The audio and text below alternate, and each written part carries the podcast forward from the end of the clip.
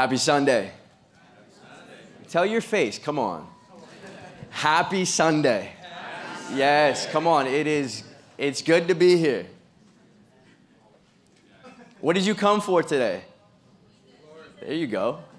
He's here. His word is here. Last week we, we talked through this mic is hot. I can hear eardrums bursting. Last week we, we talked together through what it means to be with him, and we looked at the story of these two sisters, Mary and Martha. Remember this? Jesus said that Mary was distracted, worried about many things, and it actually, quite literally, kept her from Jesus. And her sister Mary was found at Jesus' feet. And Jesus says something that I want to remind us of today as we, as we move into this talk.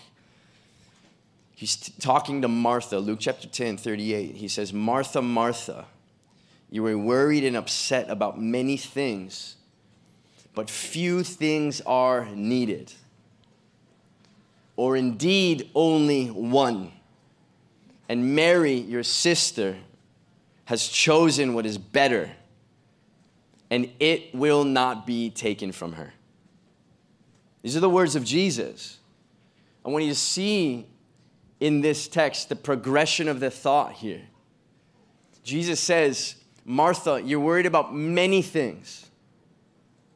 There's many things going through your mind and your psyche, the things that you're thinking about. It's a lot.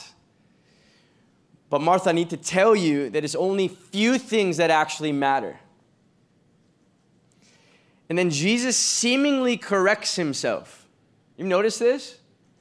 Same guy, Jesus, the one who is truth, is speaking, and he says, Few things are needed.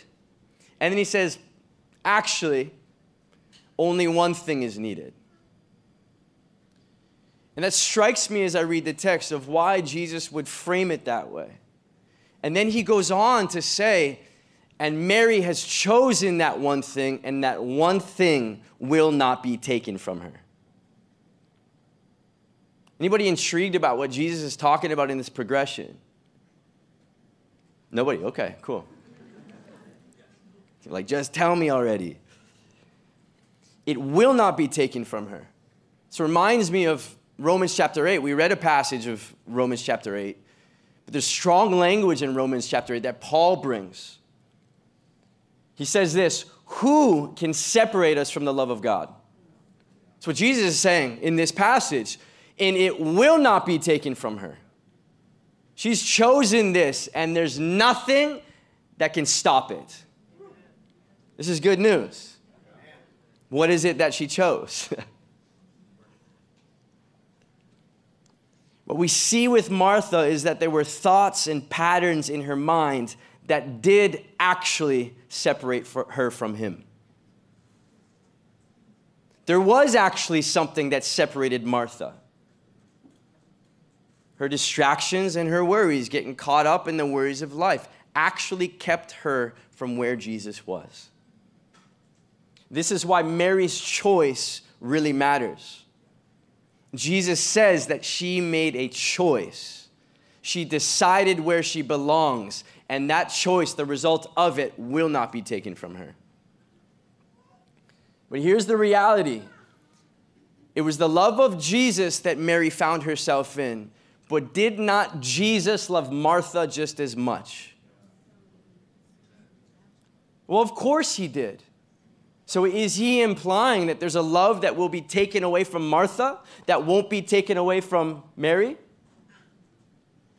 What is he speaking about here?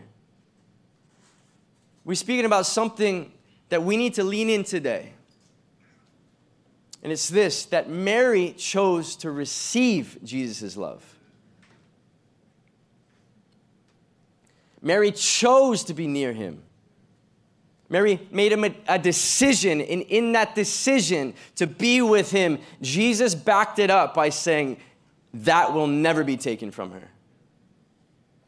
In other words, Martha, you could choose to be somewhere else and not be where I am in my love, but Martha has chosen to be there, and that will be her story. And when you make that choice in your life to receive what he gives, there is nothing that will separate you from what he wants to give you. That's what Paul is saying in Romans. That's what Jesus is saying in Luke. If you make the choice to be near his love, nothing will get in your way. Nothing will stop you, but you need to make the choice. The only thing keeping Martha from receiving all that Jesus came to give was the busyness and distractions that took her elsewhere. And as simple and as small and as frenetic as they are, those were the things that actually kept her from receiving what Mary got. Martha was the only one that separated from Jesus' love. It's not that Jesus stopped loving her, it's that she didn't receive the love that he wanted to give.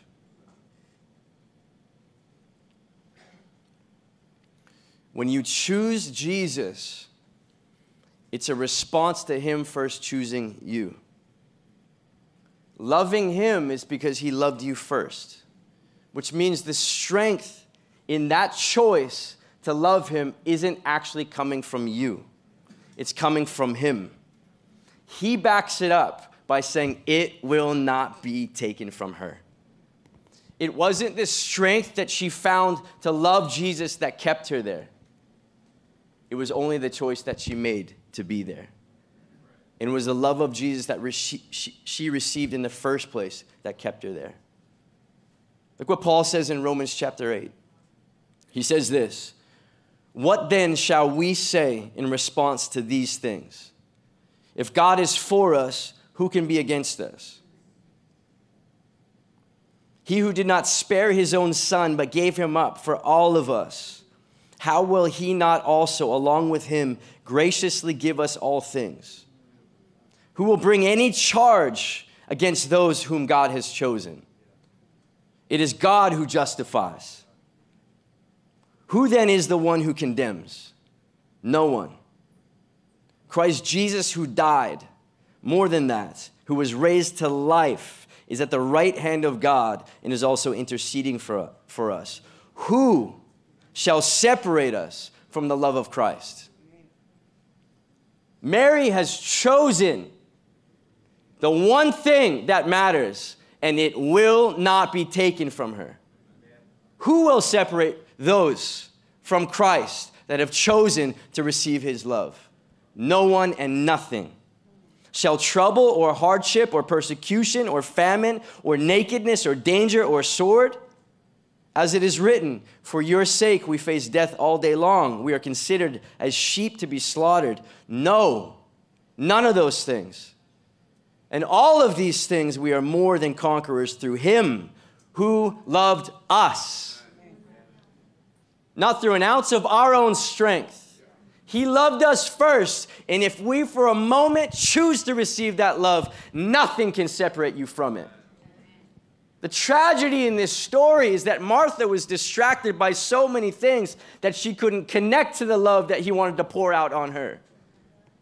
The conquering spirit that Paul is talking about, overcoming, isn't a mechanism of your love for him and how strong of a worshiper you are. It's a mechanism of you receiving his love for you, of being at his feet when he is there, of being with him because he is with you. Oh, I'm going to crack this place open today. Let me correct myself. The Holy Spirit is going to crack this place open today. It's going to be through the truth of the Word of God. We're going somewhere, and I can't wait to go. For I am convinced that neither death nor life, nor angels nor demons, neither the present nor the future, nor any powers, neither height nor depth, nor anything else in all creation, listen to this, will be able to separate us from the love of God that is in Christ Jesus our Lord. She has chosen the one thing that matters, and it will not be taken from her. Jesus' choice was clear, and Jesus' choice is clear. He chose you. He chose Mary and he chose Martha. And Mary chose in return the only one thing that mattered to receive Jesus' love. And Martha, in contrast, so sad, chose to be distracted by other things. In other words, Martha was worried and distracted from his love by many things. Let me sit here for a moment. Is it possible that you and I, simply put, can be worried and distracted from the very source of life that God has come to give us and deposit in us? By the need to have a clean house and to prepare and to be organized in the small things in life. I just want you to sit in the, in the, the tragedy of this story. That Jesus himself was in the room, Jesus himself being in our lives.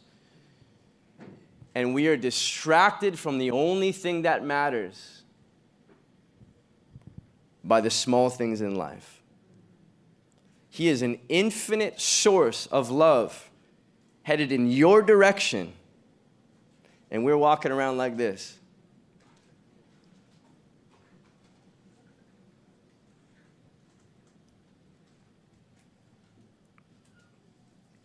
This is the most devastating place to be. This is devastating. Once you've experienced His love, is it not? I know what it's like to receive His love in its fullness. And then here I am, not able to receive his love the way that I once did. Is that not devastating? Particularly how the psalmist says, Your love is better than life. Jesus himself says, My love will never be taken from you. Nothing can separate you from my love. Yet we walk a day, two days, a week, a month without realizing the depth of his love for us. Because we're worried and distracted by many things. I want you to sit with me in the humanity of this story.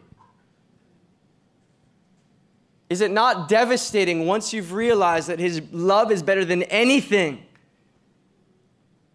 to be caught up with other things that are inferior to his love? So much so that they keep you from his love. There are many things in this world that will try to get you to choose something other than His love.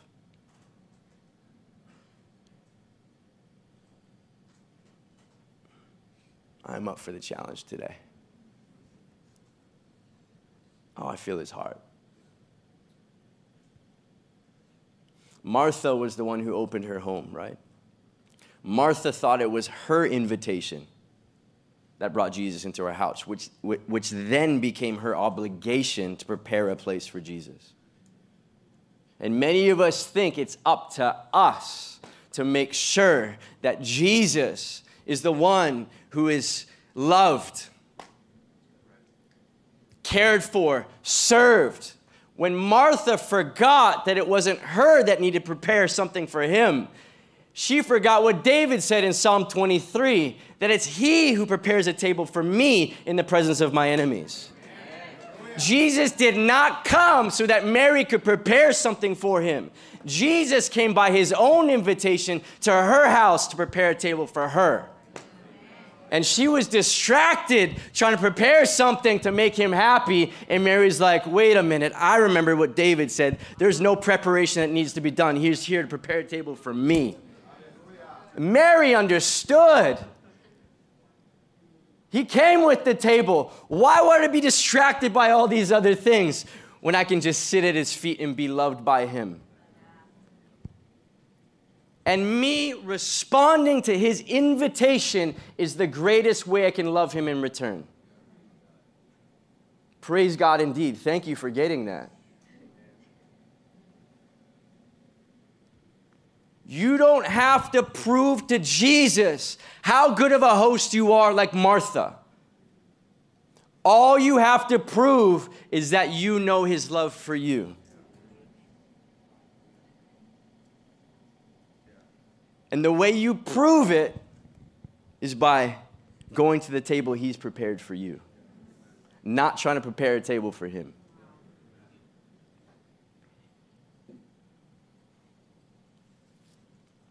She thought this whole thing started with her love for him. And that's a place where many of us get to. We have to invite him. I talk to our worship team all the time. Stop singing songs about inviting Jesus. Someone wrote them. I don't want to sing them anymore because we enter his court. When he walks in the room, it's now his house. And he came by his own invitation. And he invites us to come sit at his table and drink from his cup. The moment Jesus walked in to Martha's house, it was no longer Martha's house, but she was acting like it was her idea. And Jesus says to Martha, You're missing the one thing that matters. And the one thing that matters is I've come here to love you. So stop trying to earn my love and start receiving the love I've already given you. And once you choose to receive my love, guess what? It is not going to be taken away from you. Mm, come on, are you with me? Oh, we're just getting going, but thank you for finally joining me in the beauty of Jesus. Jesus invites himself. Our only job is to respond to his invitation. The scripture we just read, it says, He predestined us to be conformed to the image of this Son. And then it goes on to say, those who he predestined, he chose. Those he chose, he called.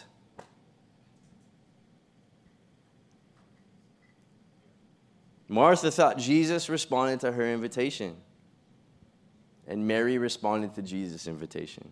This was the difference between the two sisters.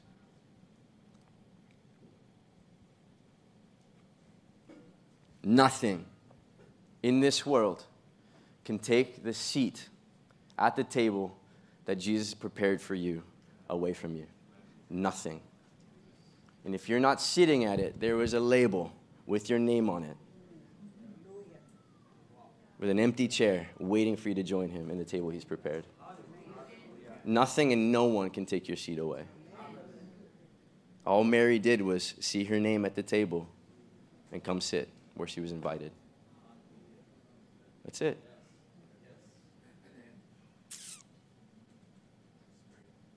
There's nothing that can take the seat away from you, but there are many things that can take you away from your seat.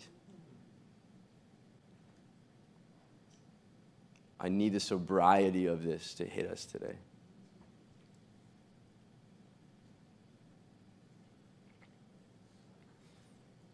All of this that we're talking about is a doctrine within the church. It's the doctrine of justification. I'm going to teach you it today through this story. Anybody excited about doctrine?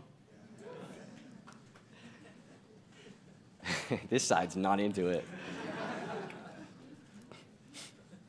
I'm, I'm totally kidding. You're like, yeah, you're like, obviously. I don't have to respond to that. This is the doctrine of justification and it's what Jesus says matters. Jesus said it matters. And so we're going to find out why it matters. The scripture we just read says he's predestined us to be conformed to the image of his son, which means in our language to become like him. That is your destiny, by the way. If you're searching for your destiny, I've just told it to you. You were predestined before you were conscious. God gave you a destiny, and that destiny was to become like Jesus. Anybody agree? Yes, it is your destiny. Your destiny is more about who you're becoming than it is about who, what you are doing. And many of us are caught up thinking that our destiny is fulfilled in a job description or a role or how much money we have or the person we marry. No, your destiny is fulfilled in who you are becoming. You are predestined to be, be conformed to the image of the Son. But many of us would be in this room asking this, but what about what I want to become? What about my destiny? What about the thing I'm dreaming about, right? Anybody remember Spike Lee back in the day? Those Nike commercials with Michael Jordan? I want to be like Mike. Make me like Mike. Little Bow Wow, anybody? like Spike Lee, who's that? Give me a little Bow Wow. You just don't know how you move so fast across the floor. Okay. That's my era, guys. Make me like Mike we have these ideas and images in our mind about what we want to be. This is why celebrity culture is devastating to the church. Because we get an image in our mind about something we want to be or someone we want to be. And it undermines our destiny. Because we're placing that in the hands of a celebrity and aiming our life at that. I want that influence. I want that car. I want that prestige. I want that marriage. I wanted to be like Michael Jordan growing up. God, just if you could put me in the NBA. And then I watched The Last Dance. Can I nerd out for a second? I'm like, Michael Jordan is amazing, but I do not want his life. You peel back a layer and be like, oh, yeah, he's just as broken as I am, if not more. That's why Jesus says, I am the way.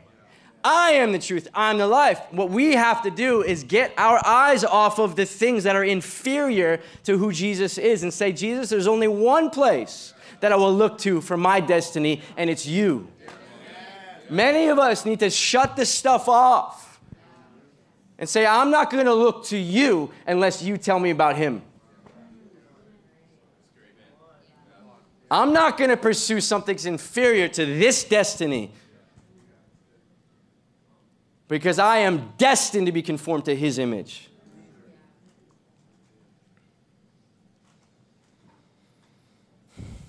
And in becoming like him, you are not being robbed of your dreams. Let me say that one more time. He's not making a bunch of clones.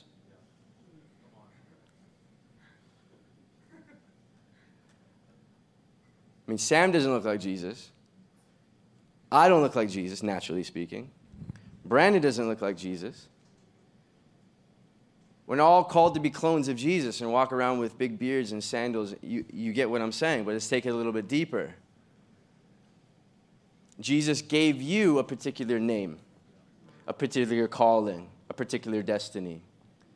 You're not being robbed of the dreams that Jesus has given you in your life in saying that I want to be conformed to his image. My friend says this the more you look like him, the more you look like yourself. So, the invitation in becoming like him is the invitation to become who you were born to be. And that's only found in becoming like him. Yeah. This is why this matters. Genesis 1, it says this that we, humanity, Adam and Eve, were created in the image of God. God made man in his own image. And then there was something that smeared or distorted and corrupted that image. Anybody know what this is? Oh, you can say it. Oh, say it. This side does that. We're shy to say it, right? But we have to understand that if we were made in the image of God and it's our destiny to be conformed to the image of the Son, there's something that happened that compromised that. Distorted, smeared, and disrupted the image of God in humanity. And it's called sin. The Bible defines it. Why can't we? So, what is sin? It's a big question. Is this sin? Is that sin? Anybody Googled, is this a sin? Come on, tell on yourself. Am I allowed to do this? And does God consider it a sin? We all want to know what is the sin? It's the wrong question to ask. The right question to ask what is the image of the Son?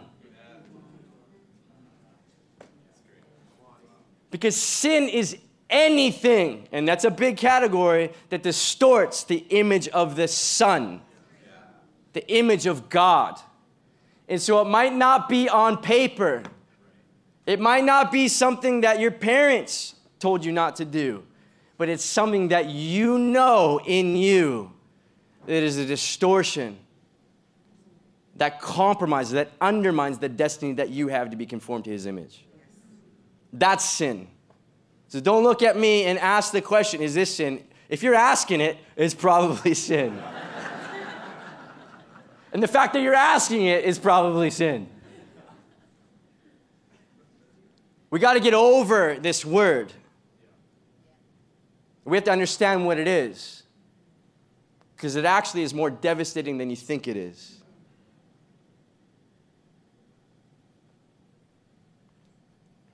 Our humanity was broken, and we could never live in our destiny because of sin. In some senses, that is the very definition of hell not living in your destiny.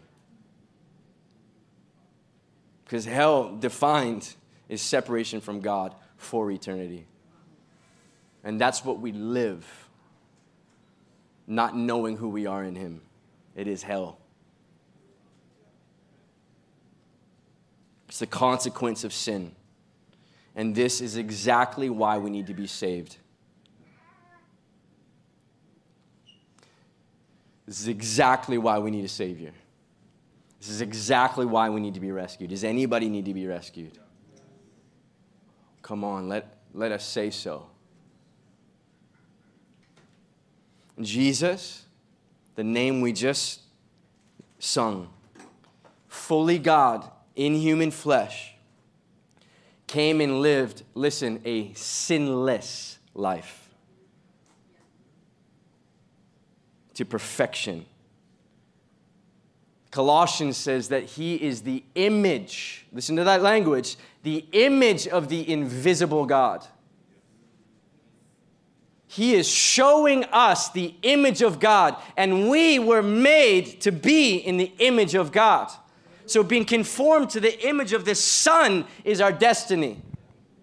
It's the thing we were born for, it's the thing we're heading towards.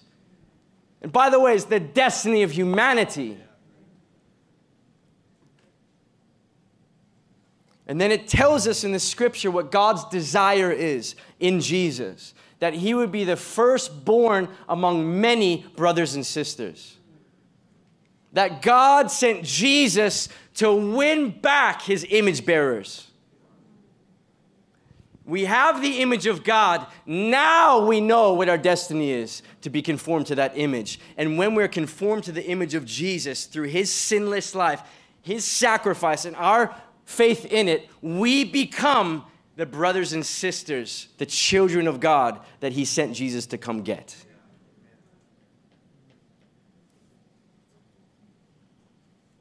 By faith in Jesus, we become a new creation. The scriptures say, He who knew no sin became sin, so that we in Him might become the righteousness of God. This is why His sacrifice, the cross, matters. And this is fully a redemption of God's design from the beginning. Are you getting what I'm preaching today? We're made new in Him. We are like Him. That's the language. But here's the catch we're still becoming like Him. We are righteous, but we're still called to live in righteousness. This is another big word sanctification. This lifelong process that we're talking about, becoming like Him empowered by His Spirit in us. But this first happens and can only happen when we understand justification. And justification is this your right that no one can take away from you to sit at his table.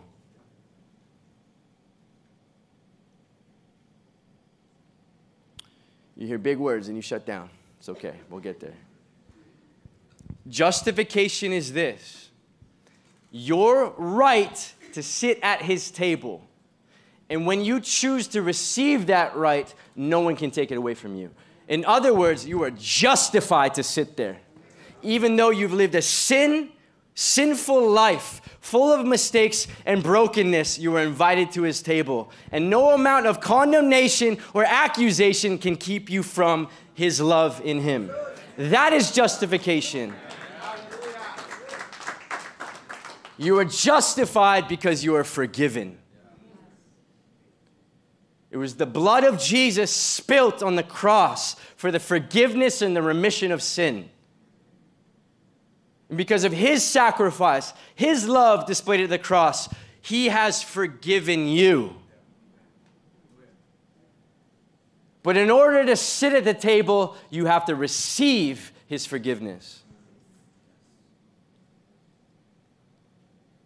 And when there's any room in our heart to consider that we are not fully forgiven, not redeemed, not restored, not who He says He is, you know what we do?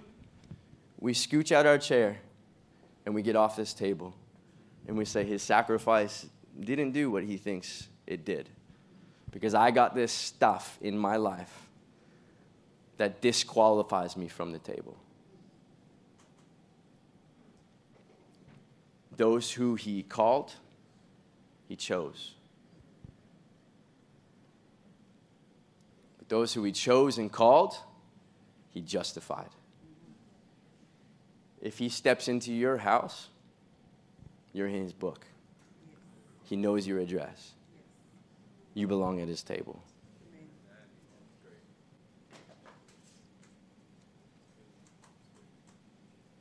Nothing can take you away from his table except yourself. And this is what he's telling Martha. This entire scene is the doctrine of justification. Those who he predestined, he also called. Those who he called, he also justified. How many of you know that you're justified? Now raise your hand. Testify. You know, there's something called the powers of the air that watch and witness the church. Do you know that you're justified? That means something. I want you to look at this story from another angle. Luke chapter 7. Story of justification. This may or may not be Mary in this story, too. We don't know, but it's a woman. Luke chapter 7. Everybody okay? When one of the Pharisees invited Jesus to have dinner with him, he went to the Pharisee's house and reclined at his table. A woman in that town who lived a sinful life learned that Jesus was eating at the Pharisee's house. So she came there with an alabaster jar of perfume. As she stood behind him at his feet weeping, she began to wet his feet with her tears. Then she wiped them with her hair, kissed them, and poured perfume on them. When the Pharisee who had invited him saw this, he said to himself, If this man were a prophet, he would know who is touching him and what kind of woman she is, that she is a sinner. And Jesus answered him, Simon, I have something to tell you. Tell me, teacher. Can you imagine his tone? Two people owed money to a certain moneylender. One owed him 500 denarii and the other 50. Neither of them had the money to pay him back, so he forgave the debts of both. Now, which of them love him will love him more? And Simon replied, I suppose the one who had a bigger debt forgiven. You have judged correctly, Jesus said. Then he turned towards the woman, the sinful woman, and said to Simon, Do you see this woman? I came into your house, and you did not give me water for my feet, but she wet my feet with her tears and wiped them with her hair. You did not give me a kiss, but this woman, from the time I entered, has not stopped kissing my feet. You did not put oil on my head, but she has poured perfume on my feet. Therefore, I tell you, her many sins have been forgiven, as her great love has shown. But whoever has been forgiven little, loves little. And then Jesus said to her, Your sins are forgiven. The other guests began to say among themselves, Who is this that even forgives sins? Because only God had authority to do that. And here was God in this man's house, displaying his nature to them. And Jesus said to the woman, Your faith has saved you. Go in peace. I want to simplify this for you. The way that Jesus dealt with the problem of sin that we just described was with one thing forgiveness.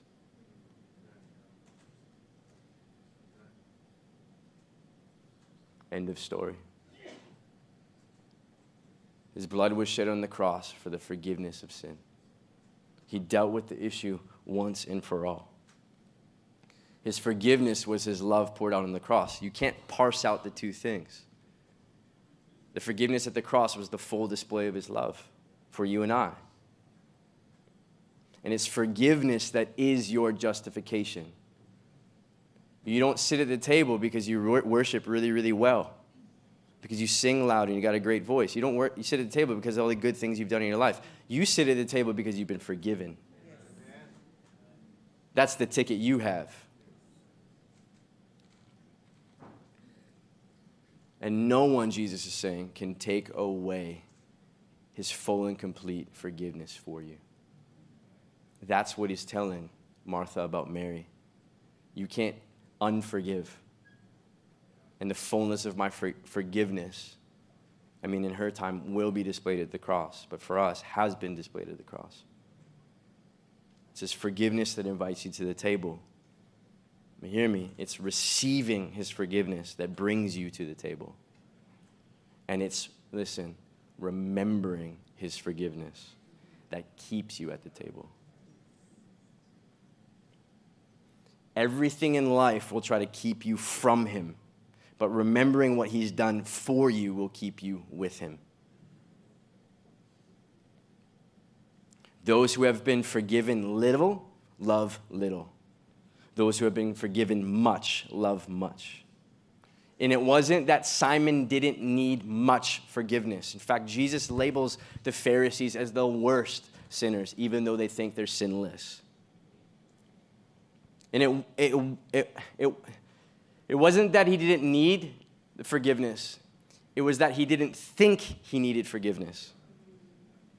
So he wasn't able to receive the forgiveness that was being offered. His self righteousness made no room to acknowledge his sin. So, in his inability to acknowledge his sin, he was not able to receive the forgiveness for it.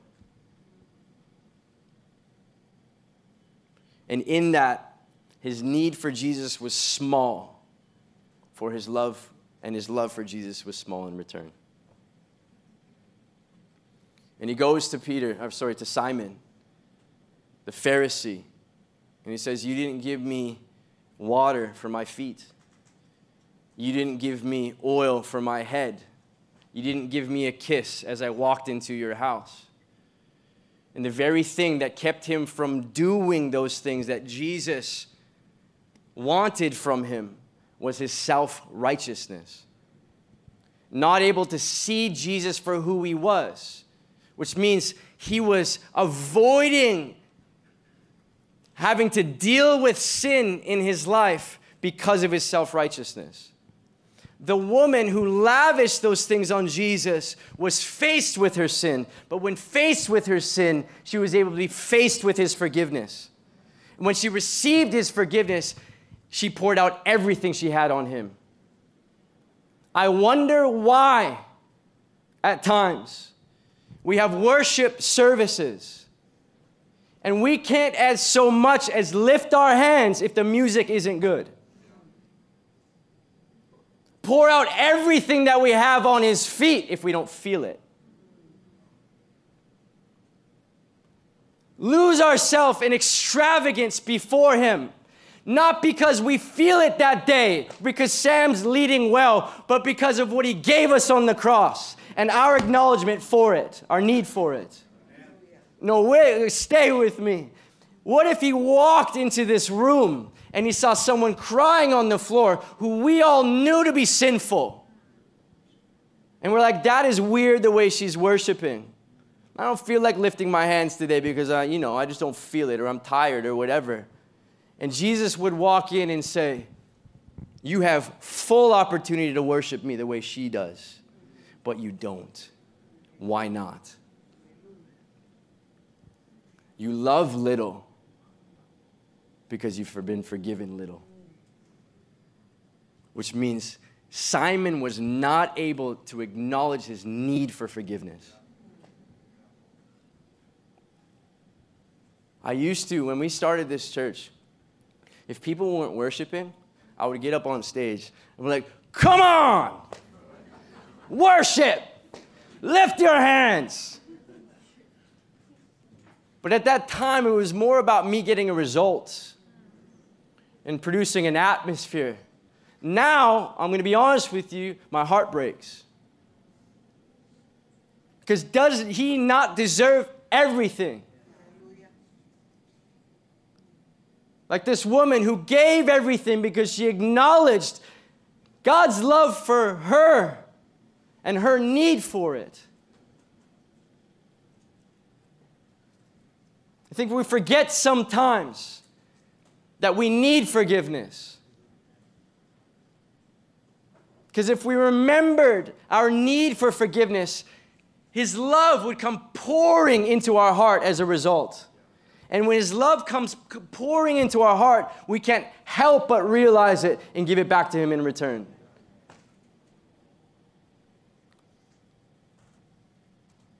He said, You didn't give me water, but you got water. You didn't give me oil, you got oil. You didn't give me a kiss, you could have done that. But your judgment about what was happening kept you from it. But this sinful woman did not let anything stop her from being with him.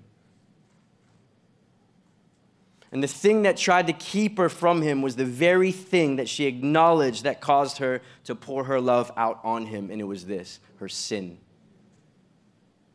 It was her realizing how sinful she was, but in the same breath, realizing how forgiving he was towards her sin.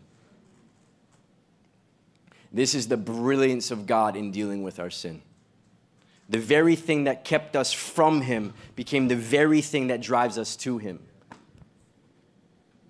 Oh my goodness gracious. This is the beauty of the cross and why it is central to our faith. Because as I just explained, there was sin, corruption, brokenness in humanity that kept us from Him. And then comes Jesus with the cross that says, Your sins are forgiven. Now, the very thing, sin, that kept us from Him should be the thing that drives us to Him. But if we don't acknowledge our brokenness, our sin, we'll never go. If we don't come to this room and wake up every day and acknowledge His love poured out for us on the cross, it won't find a landing place in our heart.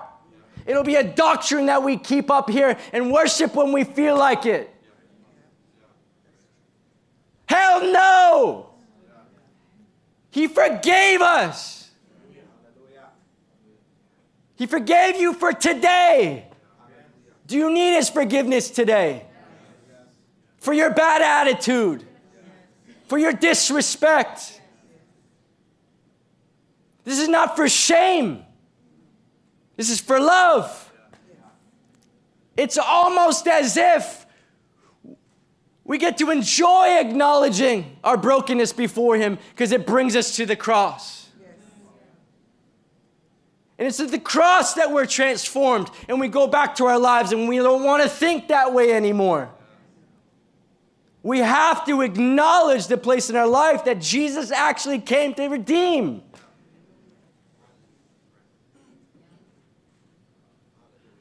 Take some fire that's in my heart and place it in yours. Mary chose the one thing that mattered, and it was to receive forgiveness. This woman had seven demons in her a couple chapters before, and Jesus walks up and says, Freedom. If she still had those demons, they would have driven her to make lunch.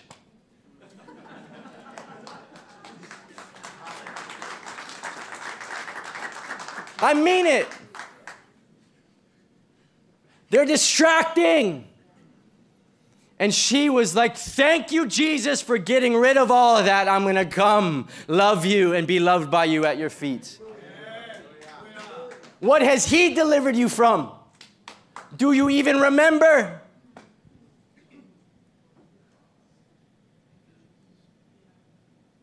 How has He set you free? How has He redeemed your love? Do you remember?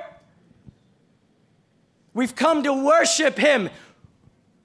Where are those who remember His love poured out in forgiveness on the cross? And we want Him to come make us feel good, and then we'll worship. The very thing that kept us from him became the very thing that drives us to him, and it's sin. And his greatest act of love was the forgiveness of sin. So the Father could receive his reward. And the Father's reward is his children. Jesus came so that he might be the firstborn among many, so that the Father could have his children back. Who are we to take away from the Father what he came to get? Our lives. But we must be conformed to the image of the Son to be received by the Father. And the way we're conformed to the image of the Son is to acknowledge that He chose us. And when we know He chose us, He justified us. And when we're justified, we dare not leave that table because that's the Father's table. And Jesus came to fill that table so that the Father would see his children at the table. Are you getting this? We have to stop saying, I don't feel his love. Stop it. Stop it. You know his love. And we know his love by his greatest display of love, which is the cross that happened long before you even conscious. You don't have to feel His love to know His love. We need to mature. When we know His love, we can lift our hands, we can pour out our oil, we can wash His feet. Not because we feel good about Him, because we know how much He's forgiven our brokenness. I know the wickedness of my life, and I do not deserve to be there, but for some reason, He forgave me. And I have a cross as witness of my forgiveness. Let nothing take me from Him.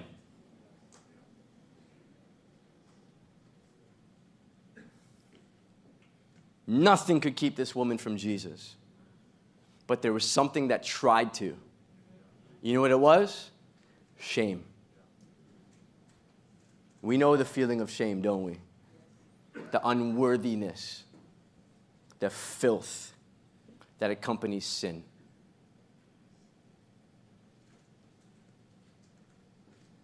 But what we learn from this woman is that shame has no place in one who is forgiven. It cannot take you from him, but it tries. For some of us, shame is visceral and it has a voice, just like that Pharisee. If you knew how this prophet knew, Jesus, you knew how bad I was. If you knew what I did and my disrespect for your love for me.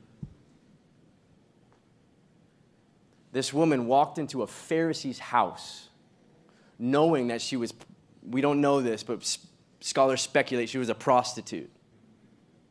She walked into this law keeper's house, said, I don't care whose house this is, I know who's forgiven me, and I'm justified to be here because it's not your house anymore, it is his. Shame tried to keep her from where she belonged, but she did not let his voice win. Young man, that's you. There is therefore no condemnation for those who are in Christ Jesus. It does not matter what the world says about your story. It does not matter what your spouse says. It doesn't matter what your parents say. It does not matter what the negative thoughts in your head. It doesn't matter what the enemy says. You are justified before Jesus to be in his presence, and nothing will separate you from that.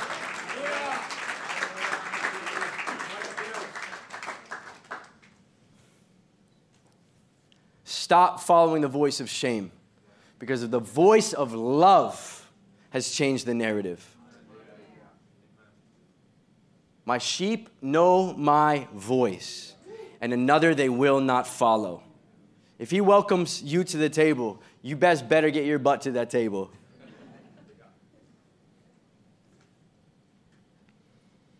For others, it doesn't have a voice and it doesn't have a feeling. And you would say that you have no shame. But you would also acknowledge that life is like trying to drive a car with the e brake on.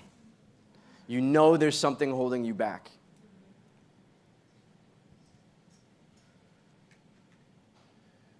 It's because we try to avoid shame by the equal and opposite sin self righteousness.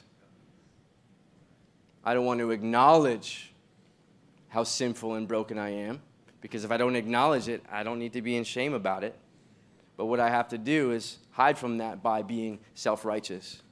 And I'm afraid to tell us that some of our unwillingness to pour out our love on Jesus is because of self righteousness.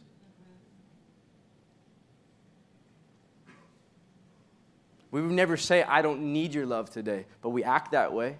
We think that way. We behave that way. And if it's not shame that's driving the conversation, I'm telling you, it's self righteousness. Do you know how broken your life was before you met Jesus? Do you remember? Look at you now. Doing pretty good, huh? Only because of his forgiveness. And is that not something we can praise Him for? But we forget. We try to avoid shame by hiding behind self righteousness. We're dealing with sin the way we know how to deal with it by acting like it's not there or that it doesn't matter. You're getting quiet in here. Sin leaves you for dead, doesn't it? But when we receive life in Jesus, the shame of sin will bury you alive. Meaning you're alive in Him, but you're still in a coffin six feet deep. And that's what life feels like when you let shame drive the narrative.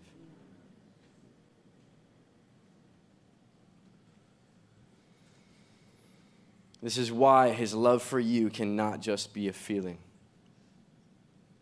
It has to be a knowing because your feelings will come and go, but what you know will remain.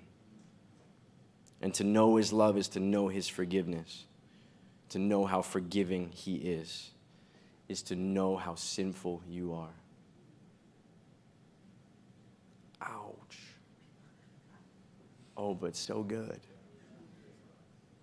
We have to acknowledge the brokenness in order to find ourselves at the table and receive his love in the face of our brokenness. Does anybody thank God for the gospel?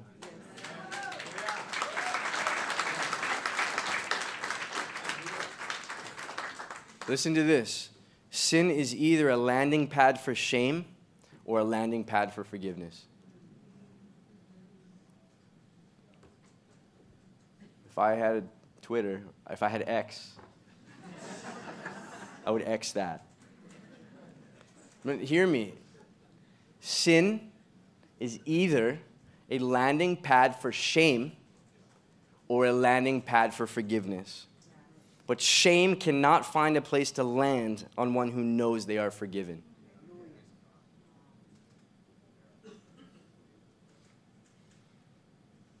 We sing that we want to be like this woman and pour out our jar of oil, our love on Jesus, but we never acknowledge what drove her there. It was the realization of her sin and the realization of the forgiveness of Jesus that met her in that place. Look how Paul puts it in Ephesians 2. Sam, you can come back, team. Ephesians 2, Paul says this As for you, can everybody say me? As for me, as for you, listen to the tense here. You were dead in your transgressions and sins, in which you used to live when you followed the ways of this world and the ruler of the kingdom of the air, the spirit who is now at work in those who are disobedient. And all of us also used to live among them at one time, gratifying the cravings of our flesh and following its desires and thoughts. And like the rest, listen, we were by nature deserving of wrath.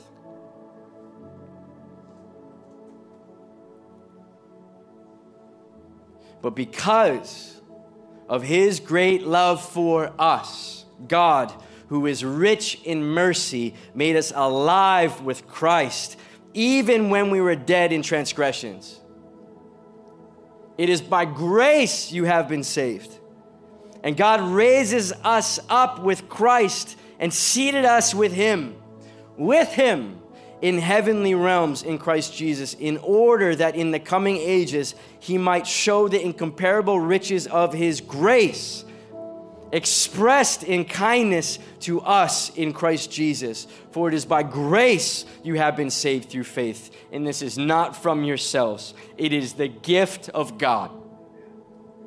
Not by works, so that no one can boast, for we are God's handiwork, created in Christ Jesus to do good works which God prepared in advance to us for us to do. Paul says, This is what we deserved wrath. Because we followed a spirit that is in opposition to God, and we did so in ignorance.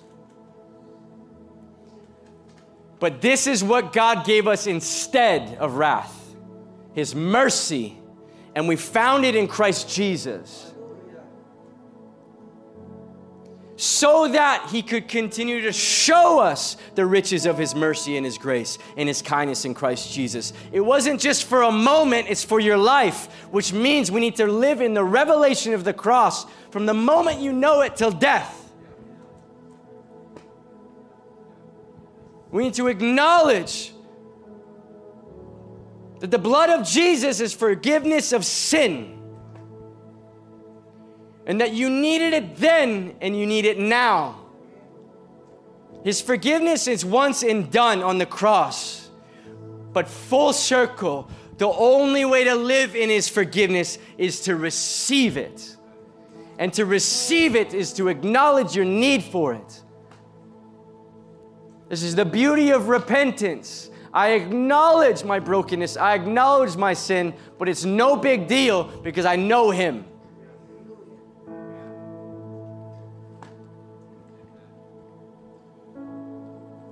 And acknowledging this will bring you a lifetime of love to pour out on Jesus. Not just a moment on a Sunday when you feel like it. Acknowledging, acknowledging this will save you from shame. Acknowledging this will save you from self righteousness, from you needing to save yourself. And it will usher you into a freedom that no one can take from you. Does anybody want to be like this woman who burst into this Pharisee's house and said, I don't care what anybody thinks, I'm free, and I will be found loving him at his feet? Those are the people that Jesus came to find. Mary chose the one thing that matters, and it will not be taken from her. She chose to receive his forgiveness. And we know that in all things God works for the good of those who love Him and have been called according to His purpose. For those God foreknew, He also predestined to be conformed to the image of His Son. It was His idea. So that He might be the firstborn among many brothers and sisters. You are the Father's reward. How's that for purpose? And those who he predestined, he also called. And those he called, he also justified. And those he justified, he also glorified. As we become like him, the scriptures say we will share with him in his glory. This is a greater destiny than you can ever conjure up in your mind. To share in the glory of Jesus.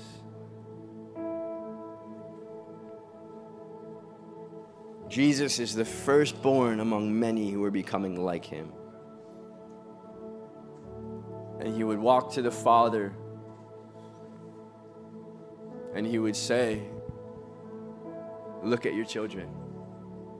They received my forgiveness, they received your love poured out on the cross. Here they are. I came and got what you sent me for.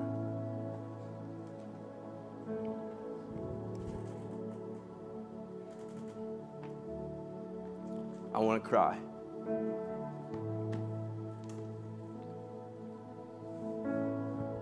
Jesus came and poured out his love on the cross. And we've discovered that there are three things that keep us from that. Three little pesky things distraction, shame, and self righteousness.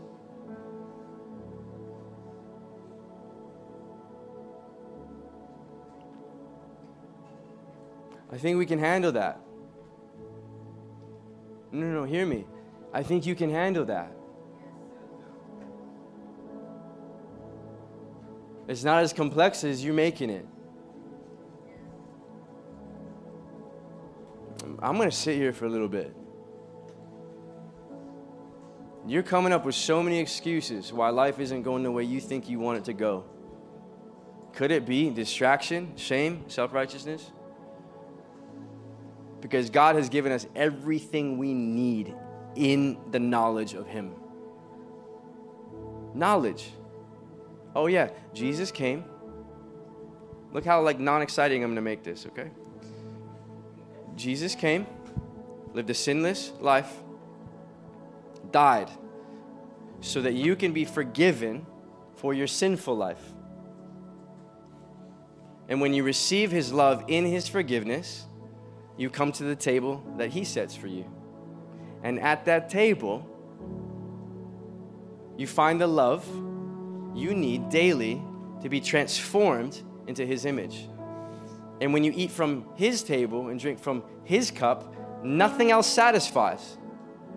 You continue to build a life of saying, This is where I belong. I receive your forgiveness, and nothing can pull you away. Not the loudest voice of shame. Self righteousness becomes disgusting to you. And distractions are like, Go away, you stupid mosquito. I need to be with Jesus. Please join me in the simplicity of the gospel. Now, does anybody want to pour out and break an alabaster jar over Jesus' feet? Does anybody want to acknowledge that we were once dead in our sin and transgression, deserving the wrath of God, but Jesus stepped in and saved us? Can we acknowledge this together? Because this is what you were born to do. Let's close our eyes just for a moment. I want to give you an opportunity to respond. Tegan knows what's up. I'm going to give you a, a, moment to acknowledge what it is that is keeping you from Him. And if there's something other than I say, it's the Holy Spirit speaking to you. You don't need my voice, you have His. Number one, and I want you to stand up. You can keep your eyes closed because this is not about anybody else. That woman did not care what Simon had to say, and you should not care what anybody else has to say. Shame, the narrative of sin and brokenness and inferiority, undeservedness, worthlessness, filth, those thoughts have been running through your mind and keeping you from the forgiveness and the love of Jesus. I just want you to stand up and acknowledge that before the Lord. Any iota of shame, any iota that you do not deserve what He has to give. You do not deserve to be in a happy marriage. You do not deserve to have kids. You do not deserve to have money. You do not deserve anything that He offers.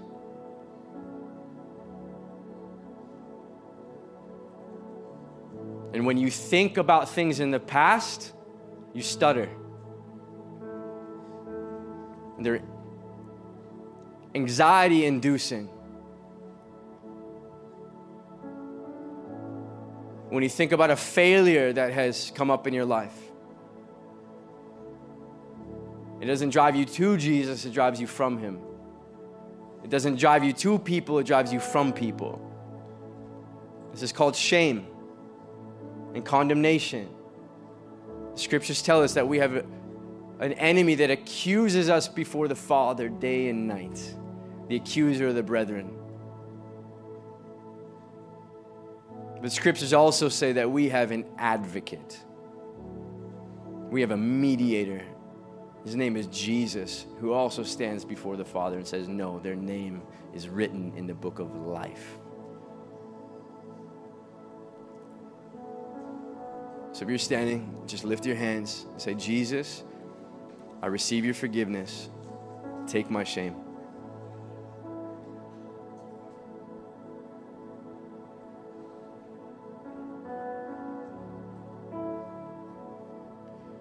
Others, distraction. Shame, and by the way, is a distraction.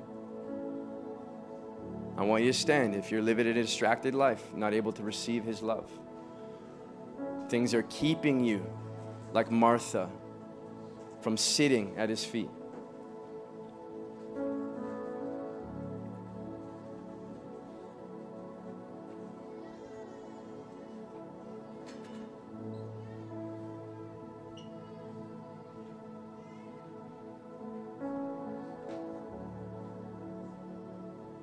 The third one, and this is the hardest one because by definition it's really hard to see in yourself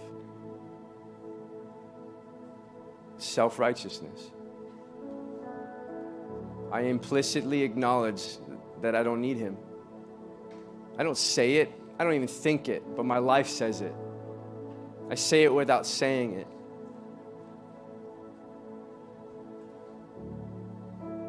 Keep your eyes closed, be with Him.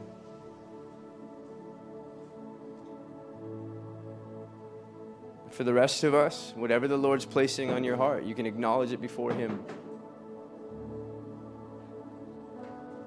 But I just need you to know that you'll never be fully like Him until you see Him face to face.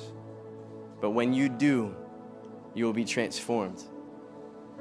This life is a process of sanctification, and it will not finish until we're with Him in eternity.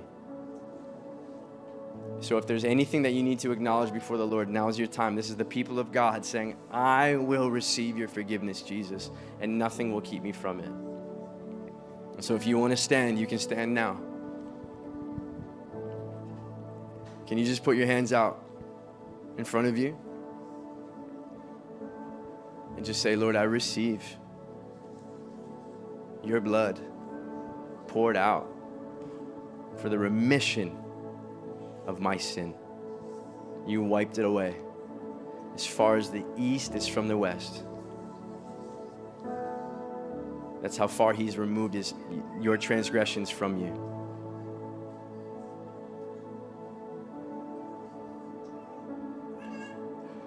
Say this Jesus, I don't want to live in ignorance of your love. You thought it was worthwhile and today I acknowledge that it was worth it. And I will give you what you came for.